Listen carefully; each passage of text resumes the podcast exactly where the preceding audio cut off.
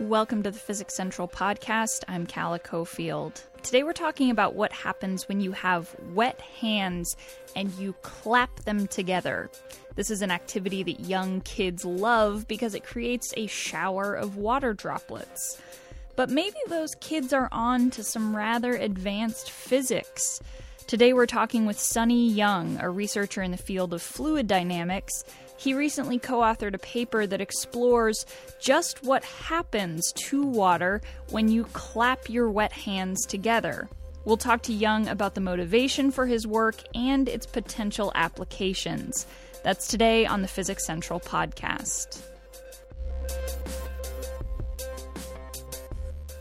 Sunny Jung is a physicist in the Department of Engineering, Science, and Mechanics at Virginia Tech. His area of expertise is fluid dynamics, so basically the study of liquids and anything that can flow, and trying to understand how and why those things behave the way they do. Jung, more specifically, is interested in how fluid mechanics intersects with biology. A few years ago, we covered some work by Jung and his colleagues about how cats lap up liquid like water or milk, how they drink. It turns out that cats don't just scoop the liquid up with their tongues, they actually take advantage of some interesting fluid dynamics.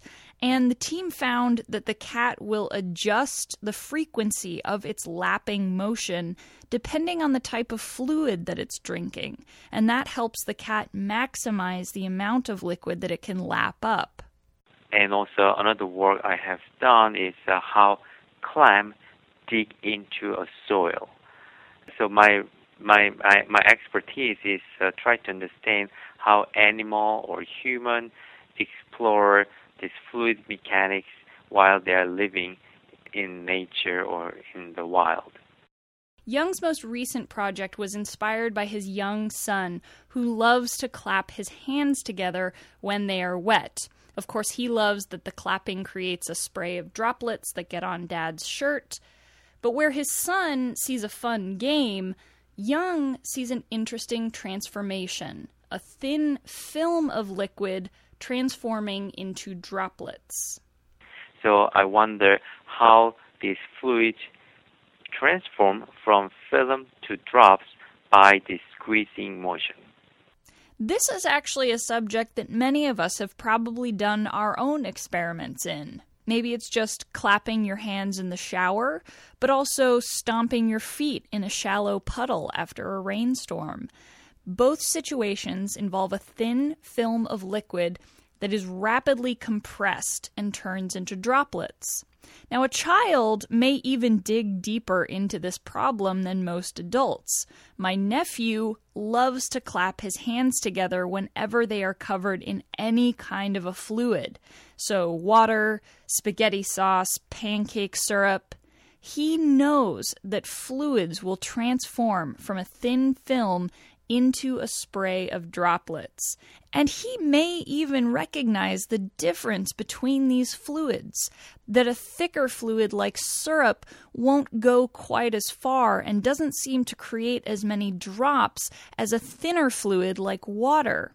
So he may actually be asking himself the kind of questions that Jung wanted to explore, like is it actually the thickness of the fluid that matters, or is it something else? So, Jung and his team designed an experiment to test how different liquids respond to being quickly condensed between two flat surfaces. So, the setup was rather simple two flat metal plates, each attached to a piston, so they could slam together at different speeds. The setup also included a high speed camera that captured the shape of the liquid as it sprayed out from between the two plates and counted the number of drops that were created. When the plates first squeeze together, the fluid is pushed out and it creates a little umbrella, a little rim of fluid. And the edge of that umbrella begins to curve. It sort of has a wavy pattern. And eventually, those waves break off into droplets. So that wavy pattern around the rim actually tells the physicists how many droplets will emerge from each particular fluid. Now, based on my own experiments standing over my kitchen sink, it seems as though the faster I slap my hands together, the further the water droplets fly. But that distance is also limited by the viscosity of the fluid, so water definitely goes further than honey. But I'm curious if fluid viscosity and hand speed influence how many drops are created. And the new research reveals that they actually do not. The number of drops coming out of the clapping hands depends on the surface tension and the size of your hands. So it turns out that no matter how hard my nephew claps his hands together, he won't be able to increase the number of drops he creates. That depends on the surface tension, which is a fundamental property of the fluid. But he will be able to increase the number of drops as he gets older and his hands get bigger. And as he gets stronger, he'll be able to increase the distance that those drops fly. The new results aren't a surprise. Physicists have been studying the splash patterns of fluids for quite some time, and the new results agree with previous results, specifically work done by two physicists named Rayleigh and Plateau. So, what they describe is uh, how a stream of water from faucet break into drops. So, what they find out is the number of drops is depending on the size of jet and surface tension. Only those two. So it is independent of velocity or the speed of the jet. So it is uh, sort of the well-known uh, result, but our result is same physics, but uh, difference is the geometry. So even though Rayleigh and Plateau were looking at streams of water and Jung is looking at a film of water, the principles are the same. And that's the fundamental purpose of physics to find the simple rules that describe one system and then look for other systems that can also be described with those rules. So, the new research about clapping wet hands is part of a larger body of work known as fluid dynamics, and people use this to understand acoustics and meteorology, oceanography, aerodynamics, hydraulics, just to name a few.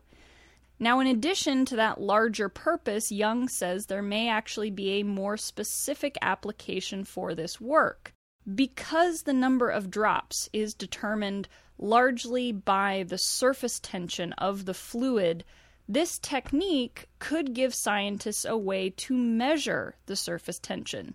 The instrument that scientists use to measure surface tension is known as a surface tensometer, and it can cost tens of thousands of dollars. So, this splash test could be a money saving effort. So, remember that if you really love splashing around in puddles and clapping your hands in the shower, there may be a career for you in fluid dynamics. You've been listening to the Physics Central podcast. I'm Calla Cofield. As always, you can find more podcasts, our Physics Buzz blog, resources, and so much more at physicscentral.com. Tune in next week for more of the Physics Central podcast.